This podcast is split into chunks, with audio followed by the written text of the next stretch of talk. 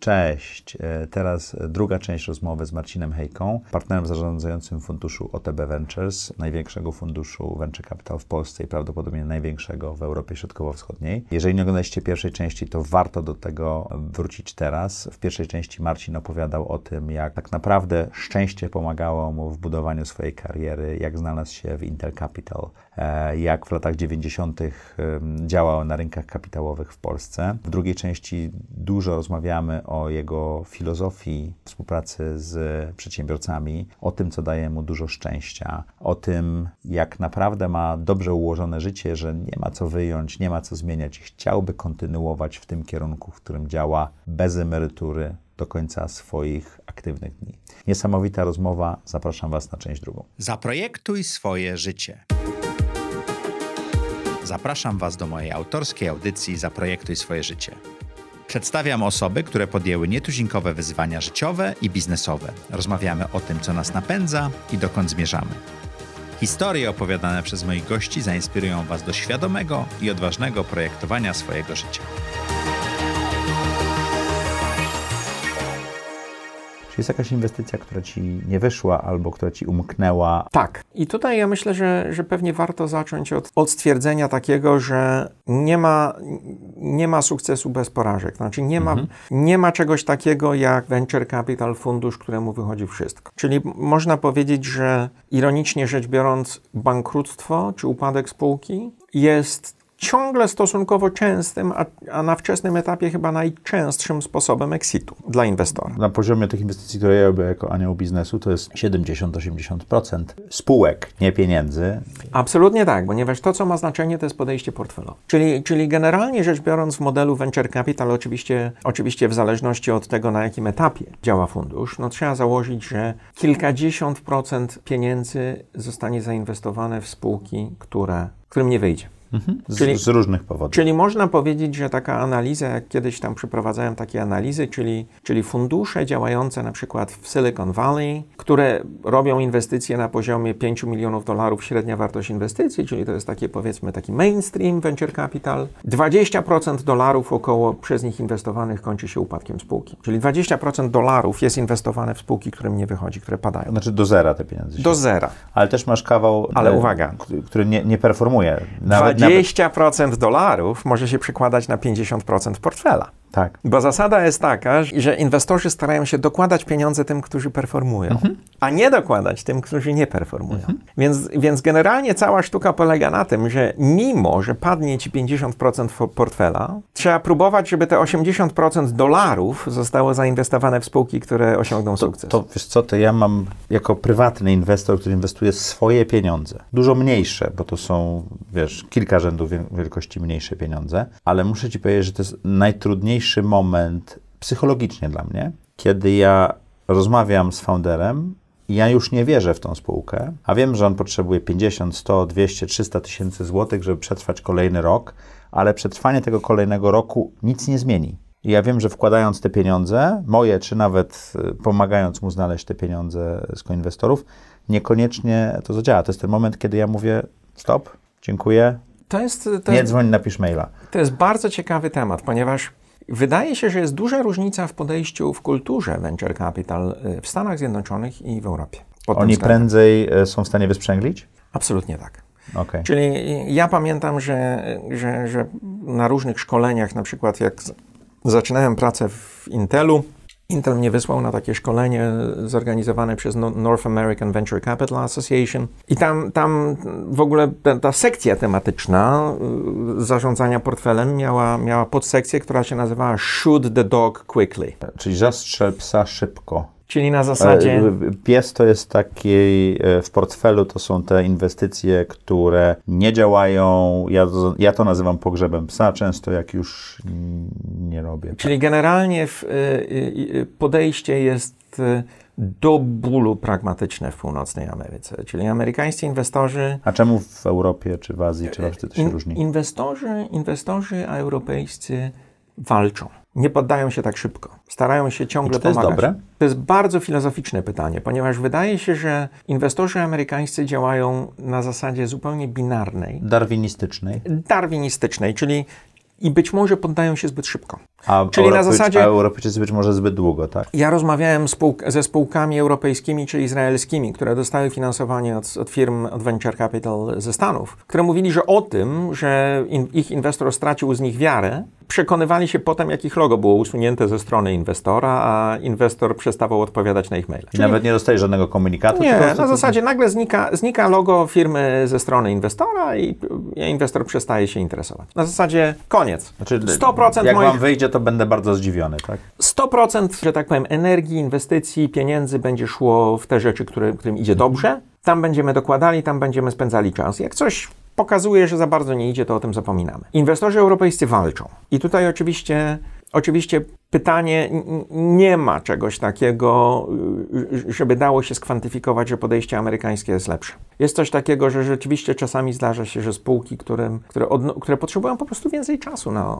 na, na odniesienie Dopracowanie sukcesu. modelu, znalezienie Dopracowanie niszy. modelu, tak? Zrobienie nawet jakiegoś pivota, tak? Znaczy Mhm. jest coś takiego, że budowanie firmy, szczególnie na rynkach, które są na bardzo wczesnym etapie, wymaga różnego rodzaju modyfikacji, Mhm. czy technologii, czy, czy, czy samego modelu biznesowego. Czy nawet targetu rynku, tak? I na przykład to, co jest ciekawe, to co na przykład wynikało z moich rozmów ze spółkami izraelskimi, że oni, że, że przedsiębiorcy, którzy mają wybór, zaczynają dostrzegać, że praca z inwestorami europejskimi tak naprawdę może być dla nich lepszą opcją. Bo daje im dłuższy runway, tak? Dłużej mogą kombinować, co z tą spółką zrobić. eliminuje im ryzyko takie, że przy pierwszym zakręcie nagle y, zostają sami, co im też daje większy poziom bezpieczeństwa i komfortu. Wybiorą to. Tak, to znaczy to, to w tej chwili w coraz większym stopniu wydaje mi się spółki izraelskie szukają inwestorów y, w Europie. Najciekawsza historia, jeżeli chodzi o inwestycje. Nie finansowa, nie taka historia, którą mógłbyś opowiedzieć oczywiście. Miałem, miałem jedną inwestycję, w którą mimo naprawdę dużych wysiłków straciłem wiarę. I zrobiłem write-off do zera. Znaczy, ja powiedziałem, znaczy było, to, było to konkretnie rzecz biorąc koniec 2000 roku. Rynek internetowy się załamał. Pękł bąbel internetowy. I miałem spółkę, która była rozpędzona, jeśli chodzi o wydatki. I nagle jej odpadło. I nagle po prostu kompletnie rynek właściwie przestał istnieć. A pamiętajmy, że wydatki wtedy były duże, bo nie było cloudu, trzeba było mieć wszystko włącznie z każdym serwerem u siebie w biurze. I było coś takiego, ja, ja y, wahałem się, to nie była łatwa decyzja. Znaczy było coś takiego, że ja oczywiście cały czas pozostałem w bordzie, nie zrezygnowałem, cały czas wspierałem foundera, ale powiedziałem, że wszystko to, co robiłem, było, było audytowane przez in, y, audytora Intela. Audytor Intela do mnie dzwonił, challenge'ował mnie, pytał się, skąd się wzięło to, a jakie due diligence zrobiłeś tu, a dlaczego ta wycena jest taka i tak dalej. No i wydawało mi się, że no, muszę być prudent. Czyli spisałeś wycenę w dół. Spisałem wycenę do zera. To Przegadałem... jest w Excelu, to, to nie jest rzeczywiste pieniądze, ale rozumiem, że z punktu widzenia funduszu oni to tak oceniają. Mój, zaraportowałem, że Jak duża to była według inwestycja? mnie to była inwestycja powiedzmy rzędu nie- niespecjalnie duża. To Kilku było milionów Jakieś tam nawet milion, powiedzmy około miliona dolarów. dolarów. Powiedziałem, ok, tutaj, tutaj będziemy mieli w tym roku Stratę. stratę, także, także ja, ja tutaj absolutnie... Zanosi się na ciekawą historię. Absolutnie wydaje mi się, że z punktu widzenia absolutnie racjonalnej takiej oceny tego, gdzie jesteśmy, jeśli chodzi o sytuację rynkową, o sytuację spółki, nie rokuje. To, to wygląda na to, że ta ściana jest y, już na horyzoncie i ciężko i się przybliżamy do niej w miarę szybko. Moi, znaczy tak, moi koinwestorzy, z tego co z nimi rozmawiałem, zrobili dokładnie to samo. I, i founder dokonał niesamowitej rzeczy. Znaczy founder, founder y, rozumiejąc tą sytuację, był w stanie opanować to. Ograniczył Relacje z inwestorami, czy, a to się dzieje w spółce. Znaczy, cały czas ja pracowałem z founderem blisko y, i founder, wiedząc o tym de facto, jak to wygląda, y, Ściął koszty. ściął koszty, y, opanował sytuację, był w stanie przetrwać najtrudniejszy moment, bardzo szybko zaczął budować revenue w obszarze, który był nowy, jeśli chodzi o biznes. Czyli zrobił tak zwanego pivota. Zrobił pivota i zarobiliśmy na tej spółce 35 razy. Ale to my nie podejmujemy zawsze właściwych decyzji, bo te informacje, które mamy szczególnie, e, jeżeli chodzi o startupy czy firmy, które są na początku, są trudne. Słuchaj, jak sobie radzi, bo ja mam z tym czasami problem. Ja ostatnią noc spałem może 3 godziny, właśnie z powodu e, jakichś tam rozmyślań na temat inwestycji. Jak sobie radziłeś ze stresem? Bardzo dużo podróżowałeś, twoje obowiązki rosły, em, zarządzałeś olbrzymimi sumami, które nie były twoje, to troszeczkę może redukuje, a może trochę podnosi stres. Jak sobie radziłeś z takim, taką higieną ym, zarządzania stresem i czasem? Przyzwyczaiłem się i, i, i ja muszę powiedzieć, że To jesteś adrenalin junkie? znaczy, wydaje mi się, że y, no, nie da się uniknąć stresu w życiu. No to, to niezależnie kim jesteśmy, tak? nie ale- niezależnie od tego, kim jesteśmy. y, I, I wydaje mi się, że ludzie, ludzie którzy, że można się do stresu przyzwyczaić. I ja w pewnym momencie z, pewnie przestałem odczuwać stres aż tak bardzo. I, i, I nawet chyba bym powiedział, że bardzo ciężko by mi się żyło bez stresu. Znaczy, ja muszę powiedzieć, że dla mnie, ja sobie absolutnie nie wyobrażam sytuacji. Dla mnie kompletną abstrakcją w ogóle jest, są tematy pod tytułem wiek emerytalny. Bo ja sobie absolutnie nie wyobrażam przejścia na emeryturę. Czy planujesz ja ogóle, pracować tak długo, jak się da? ja nie rozumiem, jak ktoś może chcieć przejść na emeryturę. Ja- mam to samo. Ja będę pracował do końca życia. Jeżeli, jeżeli mi zdrowie nie będzie pozwalało, to będę pracował mniej. Ale ja nie wyobrażam sobie, znaczy dla mnie w ogóle nie jest opcją sytuacja przejścia dla emerytury. Wiek emerytalny dla mnie jest pojęciem abstrakcyjnym bez znaczenia. Ale czy twój sposób pracy i ilość pracy nie będzie ewoluowała? Cały czas jadę na, na bardzo dużych obrotach. Ten, no, nie ukrywam, że pewnie w każdy piątek jest już jakieś zmęczenie. No, E, trzeba... Jesteśmy już po 50, to też robi trzeba, swoje. trzeba parę razy do roku na jakiś urlop pojechać i naładować baterię. Mhm. Ale i tak jak powiedziałem, ja myślę, że, że, że póki co jestem bardzo A ja- daleko od tego, a ja- żeby myśleć o A spowolnieniu. jak Ja dużo czas teraz pracujesz w porównaniu z... dużo więcej niż wcześniej. To dobrze, to teraz wejdę na tematy prywatne. To jak, jak relacja w, w rodzinie się układa przez to, że jesteś tak ciężko pracującą, czy tak dużo godzin pracującą osobą? Jak sobie z tym radzisz? Ja myślę, że myślę, że y, bardzo dobrze. Y, mam, mam fantastyczną, super wyrozumiałą żonę, która Mhm. ze mną wytrzymała. Mam fantastyczne dzieci, z którymi, z którymi mam super kontakt. A jak, Staram robi, się, jak znaczy znajdujesz jak- czas na ten kontakt? Jak, jak, jak nie pracuję, to, to jestem dla rodziny. A, czyli to nie jest tak, że masz telefon w ręku, jak jesteś z dziećmi, coś jeszcze. Jesteś po prostu, Nie. robisz takie segmenty? Jak jestem, jak nie pracuję, to jestem całkowicie dla rodziny i staram się, ja, ja, ja w Intelu miałem taki model, że trzy razy do roku brałem dwutygodniowy urlop. To był kwiecień, sierpień, grudzień, czyli w okolicy Wielkiej Nocy, w okolicy świąt i w, w okolicy lata, na dwa Rodzinny, tygodnie. rodzinny. Na, dwa, na dwa, dwa tygodnie, trzy razy do roku, czyli raz na cztery miesiące wyjeżdżałem z rodziną i na dwa tygodnie byłem tylko dla nich. Czyli n- robiłem oczywiście triki, typu jak wyjeżdżaliśmy do Japonii, to, to, to o, o 12 w nocy oni się kładli spać, a ja byłem na kolach. Bo to można było te strefy czasowe tak do, dopracować. Jak się je- jeździło w kierunku zachodnim, czyli Stany Zjednoczone, nie Hawaje, to, to można było wstać o trzeciej rano Czyli ty i pracowałeś na urlopach. tak, ale absolutnie w taki sposób, żeby nie kolidowało to... No ale byłeś y, zmęczony przez to, że robiłeś. Nie. Ile godzin śpisz? Y, Pięć? I to ci wystarcza? Tak. No możemy, możemy, jak zajrzę do telefonu, mogę, bo ja nawet staram się mierzyć y, swój sen. Jak ostatni raz sprawdzałem, to właśnie mam średnią ostatnio około tam 5,5 godziny i to jest nawet chyba zawyżona w stosunku do tego, co potrzebuję. A ten taki model, że w tej chwili wszyscy mówimy o tym, że 7-8 godzin powinno się spać, tam 7 plus godzin. Wydaje mi się, że można się przyzwyczaić. Że, że organizm ludzki jest na tyle elastyczny, że. Znaczy, znam ludzi, którzy po prostu zmieniając tryb życia czy tryb pracy, byli się przy, w stanie przyzwyczaić i przestawić z trybu spania krótszego na dłuższy i odwrotnie i dawali absolutnie radę. Słuchaj, jak się schodzi z takiego wysokiego stołka, do którego trzeba przestawiać drabinę? Czy to się spada? I zupełnie na to tak nie patrzę. To znaczy, Okej. y, wydaje mi się, że z mojego punktu widzenia, z mojego punktu widzenia, to jest wręcz krok do przodu. To jest wręcz, znaczy ja się bardzo, bardzo cieszę. I Ja jestem od trzech lat chyba najszczęśliwszą osobą na świecie, a na pewno najszczęśliwszą wersją Marcina Hejki. Okej. A to Ponieważ- najważniejsza wersja. Absolutnie. I uważam, że to, co robimy, jest, jest fantastyczne.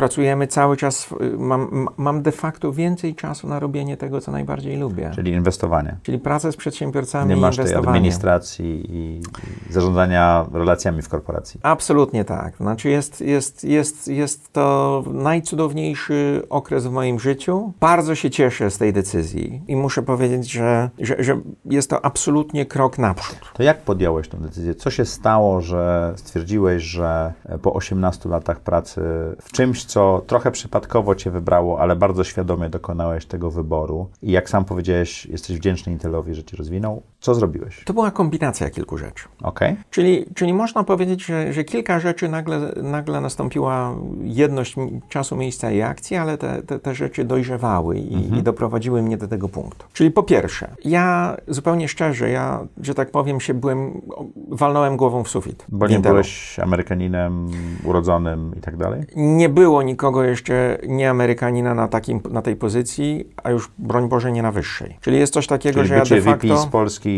to już był maks. I, ja nie miałem drogi up.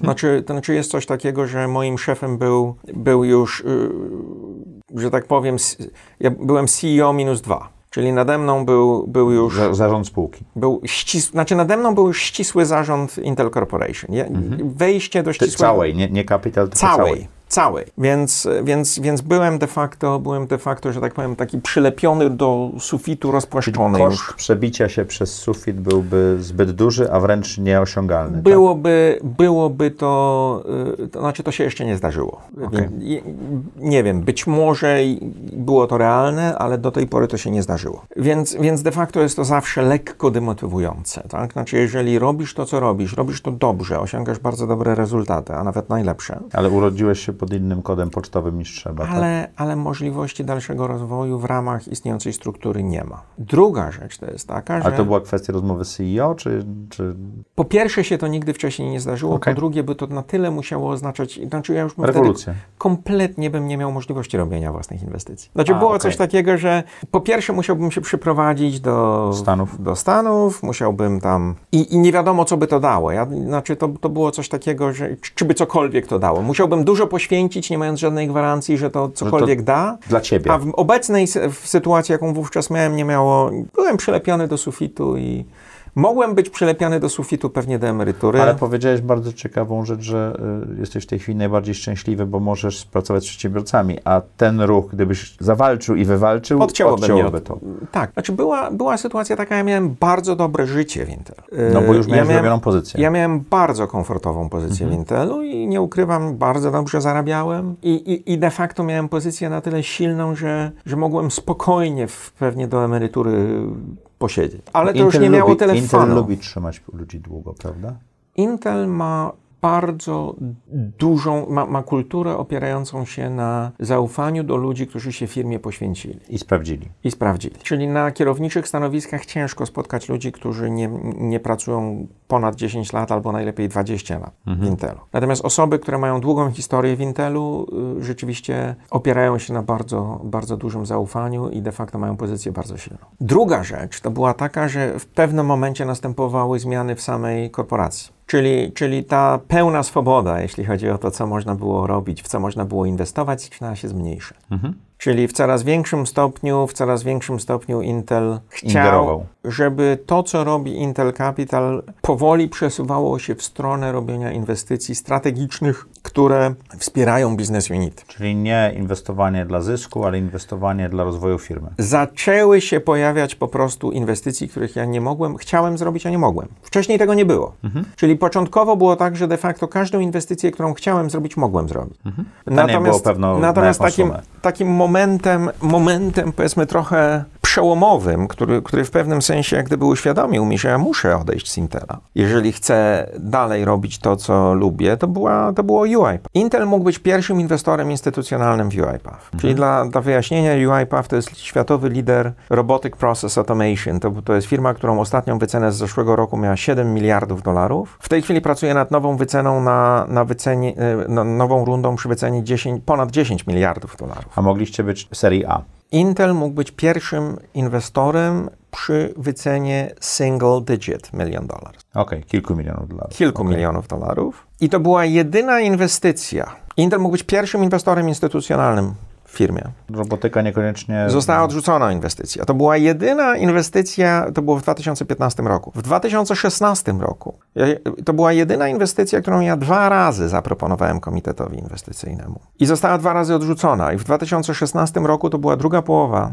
2016 roku. E, Po, po dwu, powtórnym odrzuceniu przez komitet inwestycyjny in, zaproponowana inwestycja, ja powiedziałem, jeżeli ja nie jestem w stanie przepchać, nie jestem w stanie Czegoś, ze swoim tak doświadczeniem, wierzysz, czegoś, czegoś, co w tak bardzo wierzę, z powodów strategicznych, to to już przestaje mieć dla mnie fan. To była ta rysa na szkle, która się pojawiła, tak? To był taki, taka kropla, która powiedziała, ok, ja muszę zacząć e, szukać alternatyw. Kolejny element to był taki, że tak jak już powiedzieliśmy wcześniej, założenie funduszu to jest maraton, a nie sprint. Jeżeli ktoś zakłada fundusz, to fundusz się zakłada, jak się jest w sile wieku, jak się ma przed sobą horyzont. Commit, to jest commitment kilkunastoletni. Jeden fundusz, jak będziesz dodawał Jeden drugi, fundusz. trzeci, czwarty, to zaczyna się robić dłuższe. Nie założysz funduszu, jak masz 60 lat. Jak masz 40 parę, tak, ale później już zaczyna być problematyczne. Więc ty do, dobiegałeś do takiej bariery dźwięku, tak? I zacząłem się zastanawiać, że Wieku. jeszcze mogę, mogę w sposób komfortowy zostać, ale za 5 lat mi jedna pewnie najciekawsza opcja, czyli zrobienie czegoś własnego. samemu, y, umknie. I kombinacja tych trzech elementów y,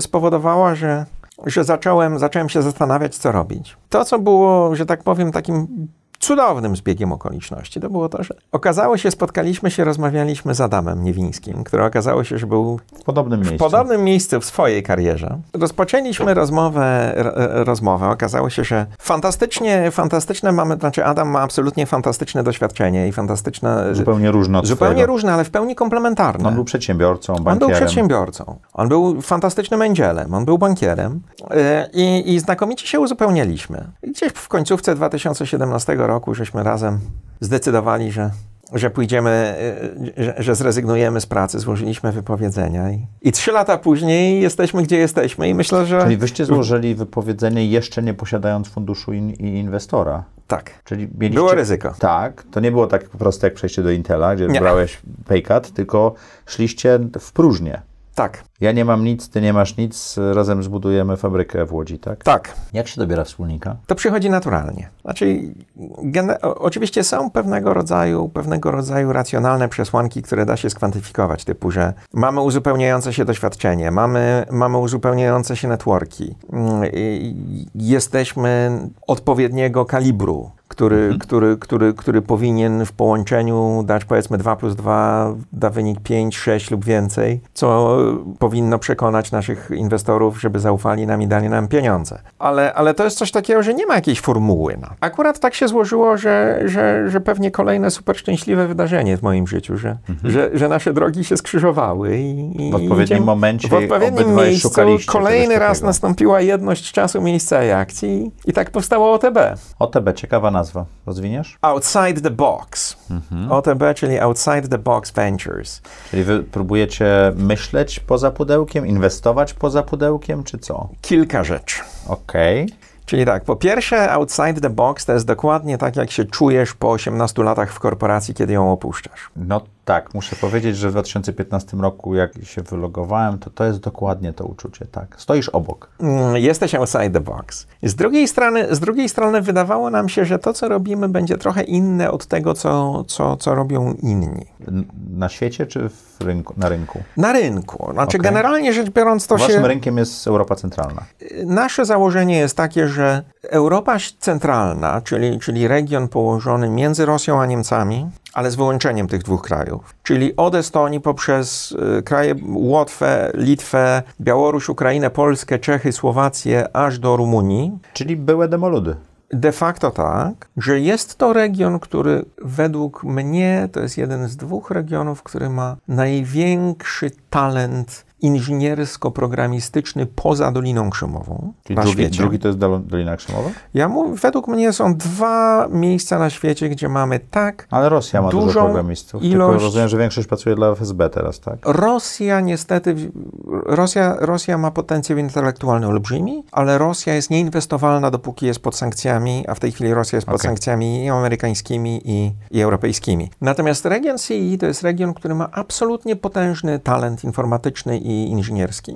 Y, Przy czym różnica jest taka, że, że ten talent jest, że tak powiem, wykorzystywany w 110% w Dolinie Krzemowej i nie do końca wykorzystywany u nas. Czyli ciągle nasz Czyli region... jest, jest tak, jak było z tą wirtualną Polską, jest po prostu potencjał wzrostu, który naturalnie jest ukryty, tak? Ja bym powiedział coś takiego, że, że nasz region jest ciągle, jak to się mówi, punching below its weight. Czyli uderza słabiej niż mógłby, tak tłumaczę to. Dokładnie tak, tak, że jest, to, że, jest to, że, jest to, że jest to, powiedzmy, Mike Tyson jest to bokser, który, który mógłby każdego nokautować, natomiast póki co nie uderza tak mocno, jak, jak jest w stanie. Z czego wynika ten brak siły uderzenia w tym regionie? Z doświadczenia founderów, czy... Ze stosunkowo, mnie się wydaje, że nasz region, który ma fantastyczny talent, nie jest rynkiem konsumpcji technologii. Czyli jeśli chodzi o potencjał in- intelektualny, jest absolutnie olbrzymi. Jeżeli chodzi o konsumpcję technologii, No my jesteśmy późnym wdrażaczem, late adapterem, tak? Jesteśmy peryferium peryferium. Tak. Czyli po pierwsze late adopting i to zarówno po stronie konsumentów, jak i po stronie jeszcze gorzej enterprise. Mhm. Po drugie jest rynkiem małym. W związku z tym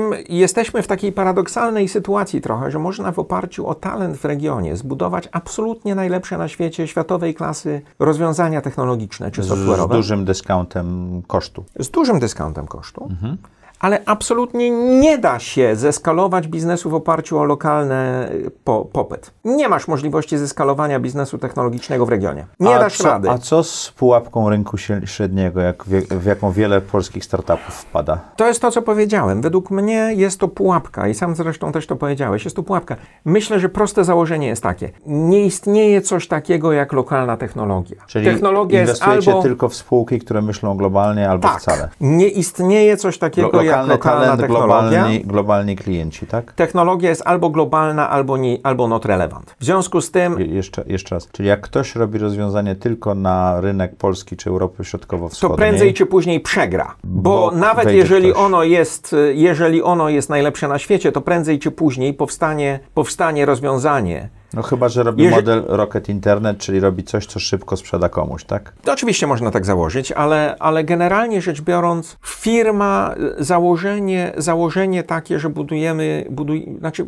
szansa, że ktoś zostanie zauważony ze względu na technologię, będąc na naszym rynku jest mała. Nawet jeżeli ktoś buduje coś po to na, na rynku core technology, żeby zostać szybko przyjętym, to i tak musi pójść y, To, ekspandować. to, to gdybym porównał dwie znane, bardzo cenione spółki w Polsce, czyli CD Projekt i Allegro, to oczywistym źródłem sukcesu CD Projektu będzie globalny rynek i lokalny talent i oczywistym potencjalnym problemem dla Allegro będzie lokalny rynek. Ja bym powiedział to w ten sposób, czyli Allegro jest to, jest to rodzaj y, biznesu technologicznego, który, który nastawia się na zaspokajanie lokalnego popytu i był w stanie zbudować bardzo silną pozycję rynkową.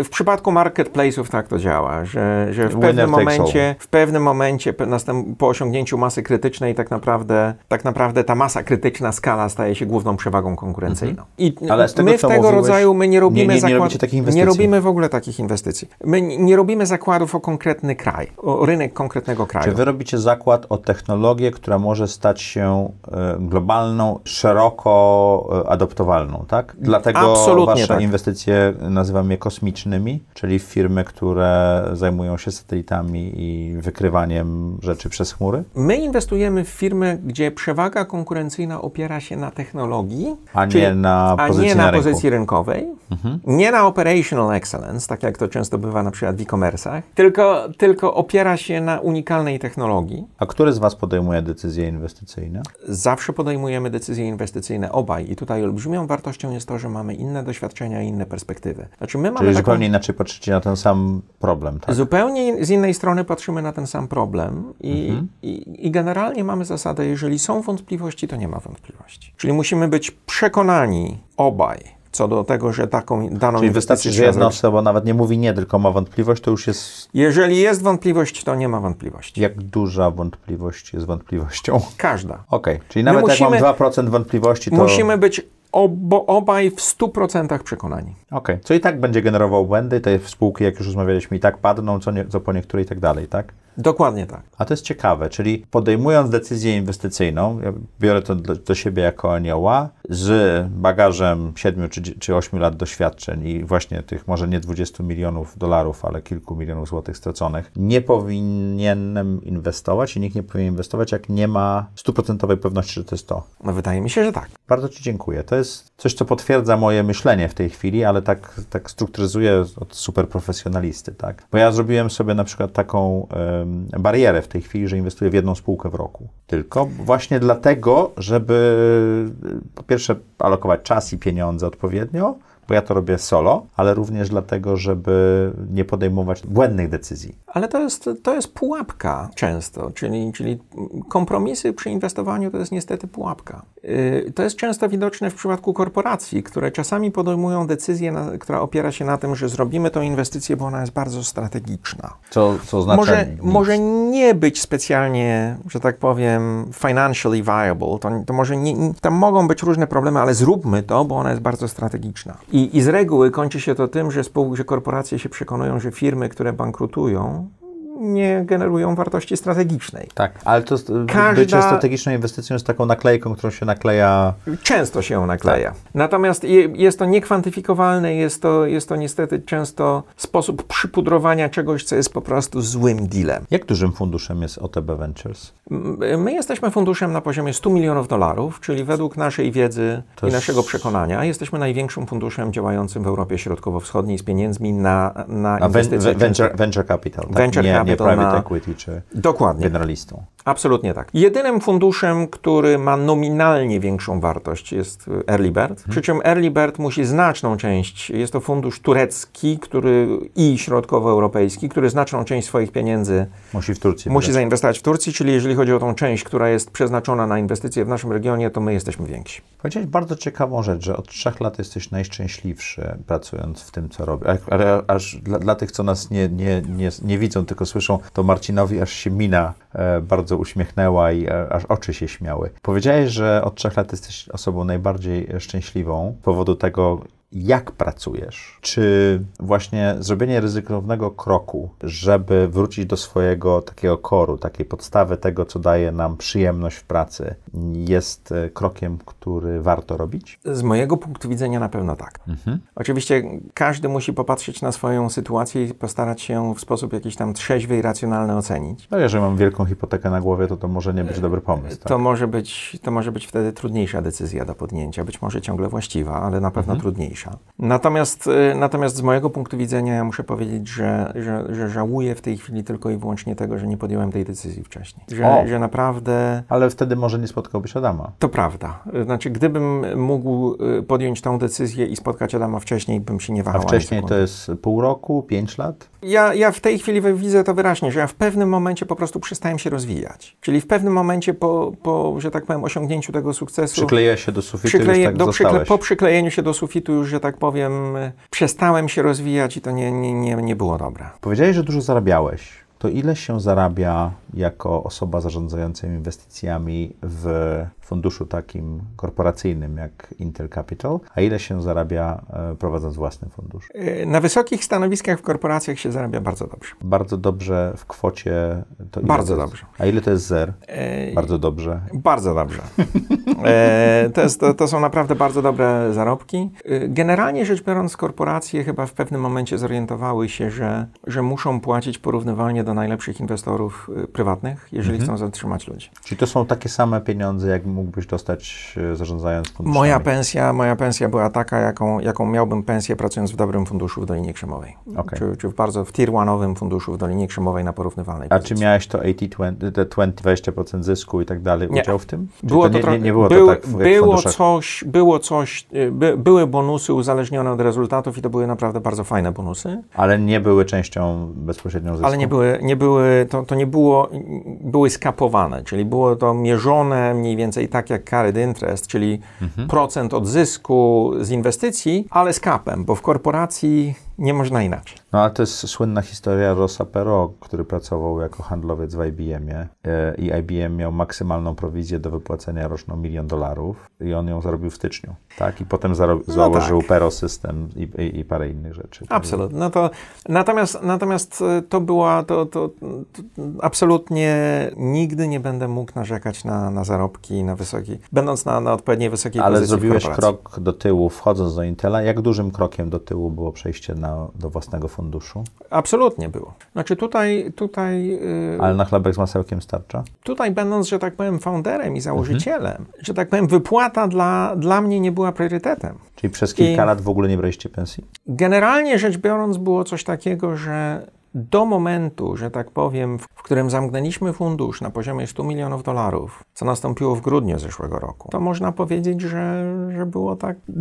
Powiedzmy, no, był, było, był znaczący, znaczący krok w tył z punktu widzenia finansowego. Aczkolwiek, żeby było jeszcze raz jasne, ja powtórzę jeszcze raz, to nie miało żadnego znaczenia. Znaczy, jest coś takiego, że w żaden sposób nie wpływało to na, na, na, na, na mój. Znaczy, cały czas byłem najszczęśliwszą osobą na świecie. Ponieważ Ale tak żyłeś z naprawdę. oszczędności. Da, tak. e, Natomiast, natomiast to nie jest to. To nie jest powód, znaczy pensja to nie jest powód, dla której się wchodzi do, do branży venture capital. Nie, nie, no, to 80% zarobków pochodzi z y, zysków uzyskanych dla inwestorów, prawda? E, Absolutnie tak. Znaczy tutaj generalnie rzecz biorąc założenie jest takie, że, że management fee powinno starczyć na, na, na zatrudnienie teamu, na, na godne wynagrodzenie teamu, Biuro. na biuro, na, na, na, na wszystkie koszty operacyjne i na jakąś tam pensję, która powinna Management fee starczyć to jest na... 2%, które inwestorzy płacą y, co roku do funduszu. To są różne kwoty, ale z, z- reguły, z, reguły się, 2%. z reguły takim praktycznym modelem jest 2,20, czyli, Mhm. czyli wynagrodzenie funduszu to jest 2% rocznie management fee, 20% od zysku inwestorów. Natomiast, y, natomiast tak naprawdę no to tutaj w tej, w tej branży się wchodzi z nadzieją, że się zarobi na inwestycjach i że ten carried interest, czyli procent od, y, od zysku wygenerowanego dla inwestorów, to będzie takie prawdziwe wynagrodzenie. Ale to jest za 10 lat, tak? To, to, jest, to jest ten maraton, o którym, o którym wspomniałem. Marcinie, w audycji Zaprojektuj swoje życie jest taki moment, że zadajemy wszystkim e, gościom podobne pytania i właśnie dochodzimy do tego momentu. Czy możesz opisać najlepszą decyzję, jaką podjąłeś w życiu? Założenie, odejście z Intela i założenie OTB. Rozmawialiśmy o tym. Trudna decyzja to była? Dojrzewałem do niej, Mhm. ale, ale y, i w momencie, kiedy ją podejmowałem, była już łatwa. Dojście do niej zajęło trochę czasu. Co daje Ci najwięcej energii czy satysfakcji w życiu? Praca z naszym zespołem i, i praca z przedsiębiorcami, absolutnie. Jak wygląda Twój typowy dzień? Ym, no teraz, teraz ten dzień typowy, y, to, to tak COVID trochę to zmienił, bo z jednej strony mniej jeździmy, a właściwie nawet w ogóle nie jeździmy. Z drugiej strony międzynarodową, trochę czasu siedzieliśmy w domu. Natomiast tak, no ja mniej więcej regularnie wstaję o 6-6.30, y, mieszkam poza Warszawą, więc się tak powiem przygotowuję, jadę do pracy. pracy w A pracy po jest, drodze coś robisz? Słuchasz podcastów może? y, słu- słucham podcastów. Okej. Twój E, ulubiony podcast to? Zaprojektuj swoje życie. A oprócz Zaprojektuj swoje życie? Głównie różnego rodzaju tam, tak Silicon powiem, Valley inwestycyjne? Mm, Zupełnie nie. Ja jestem, ja e, siedzę dość mocno w mitologii starożytnej i, Okej. i w historii. Jedziesz do pracy, dojeżdżasz i? Dojeżdżam do pracy. i Zaczynam, zaczynam od tego, że mamy kawiarnię na dole.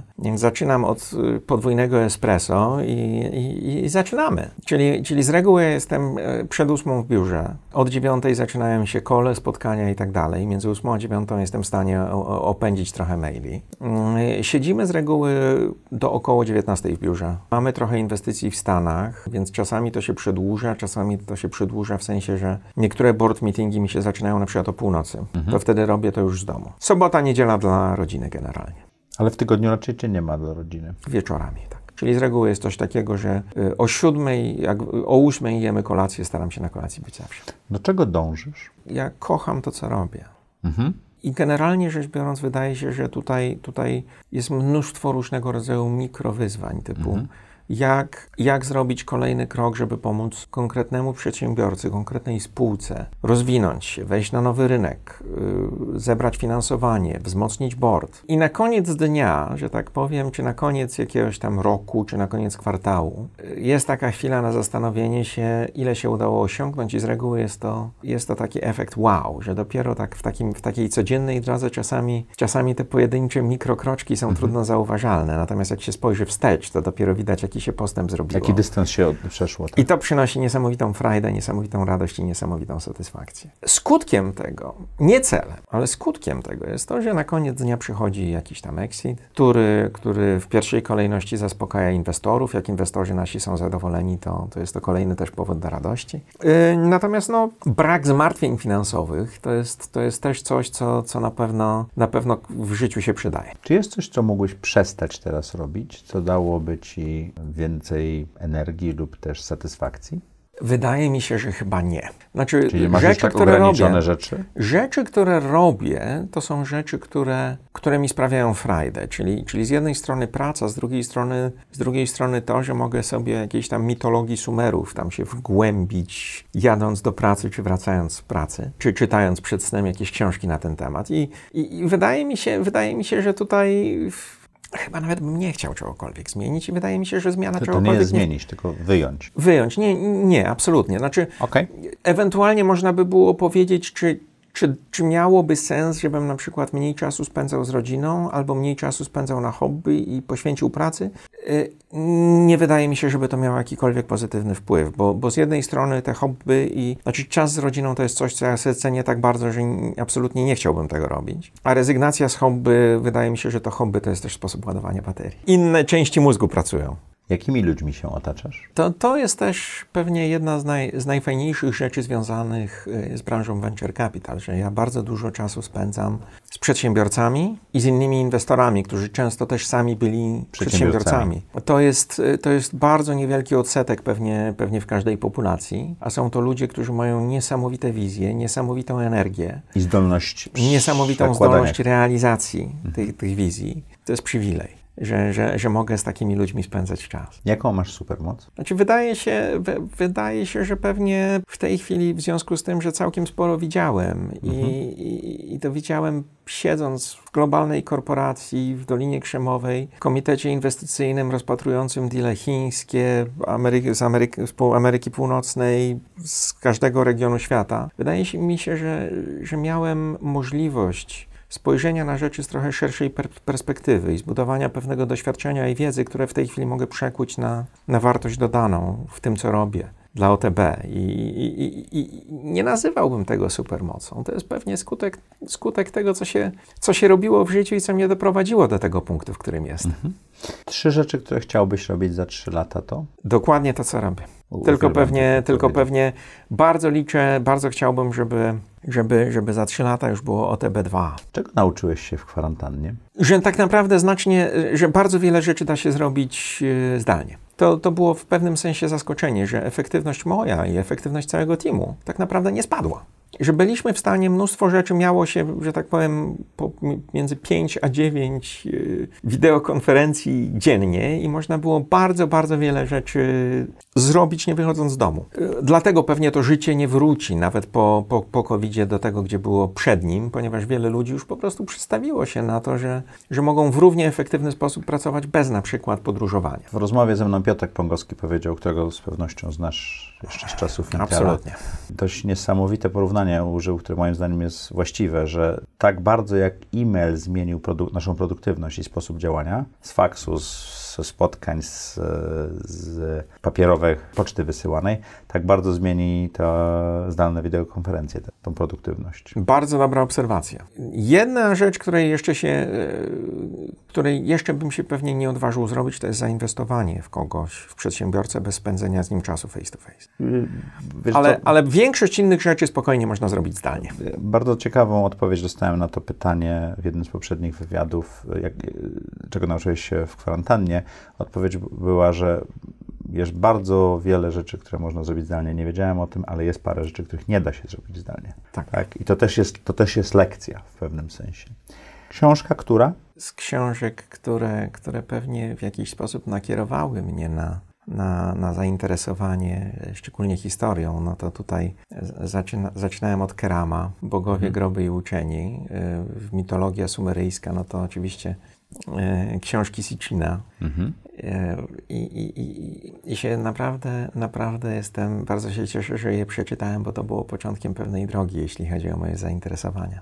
E, Marcinie, niesamowita rozmowa, jedna z dłuższych wydaje mi się, ale dla mnie na pewno wartych tego czasu spędzonego. Co chciałbyś, żeby nasi słuchacze i widzowie zapamiętali z tej rozmowy? To jest, to jest bardzo ciekawe pytanie, bo wydaje mi się, wydaje mi się że każdy, każdy może. Ma, mam nadzieję, że to co, to, co doświadczyłem w życiu, to, co przeżyłem, czy to, co robię, będzie ciekawe dla widzów. Mam nadzieję, że, że, że w jakiś sposób pokażę to, że można tak naprawdę do bardzo wielu rzeczy dojść, nawet na początku danej drogi, nie zdając sobie z tego do końca sprawy. Nie do końca wiedząc, dokąd się idzie? Nie do końca wiedząc, dokąd się idzie. Jest coś takiego, że tutaj element szczęścia ma, ma też wpływ. Tutaj też jest bardzo ważne podejście typu try and adjust, czyli trzeba próbować robić różne rzeczy, natomiast nie bać się również dokonywać pewnych korekt i, i tak naprawdę rozpoznawać niektóre rzeczy bojem, uczyć się i, i robić kolejne kroki, ponieważ każdy taki krok odkryje przed nami jakiś kolejny kolejny element tej układanki. Czasami trzeba też pewnie zrobić krok wstecz. Ja miałem bardzo dużo szczęścia w życiu, ale myślę, że to też pokazuje, że, że, że taka droga jest możliwa i każdy, każdy nie, nie powinien pewnie też nadmiernie szybko oczekiwać, że, że rzeczy przyjdą od razu, bo w moim przypadku to była droga, która zajęła kilka dziesięcioleci i, i, i pewnie w każdym y, punkcie na początku tej drogi absolutnie pewnie zaszkodziłbym sam sobie, gdybym, gdybym chciał zbyt dużo od razu. Także, także pewnie każdy coś innego z tego wyniesie i, i mam nadzieję, że to było ciekawe z tego punktu widzenia. Dla mnie bardzo. Marcinie, bardzo Ci dziękuję za tą rozmowę i za bycie w audycji Zaprojektuj swoje życie. Cała przyjemność po mojej stronie. Bardzo duże, duże podziękowania za zaproszenie. Dziękuję Wam ślicznie. Jak co czwartek o czwartej interesujący goście. Zapraszamy Was już za tydzień. Do usłyszenia i do zobaczenia.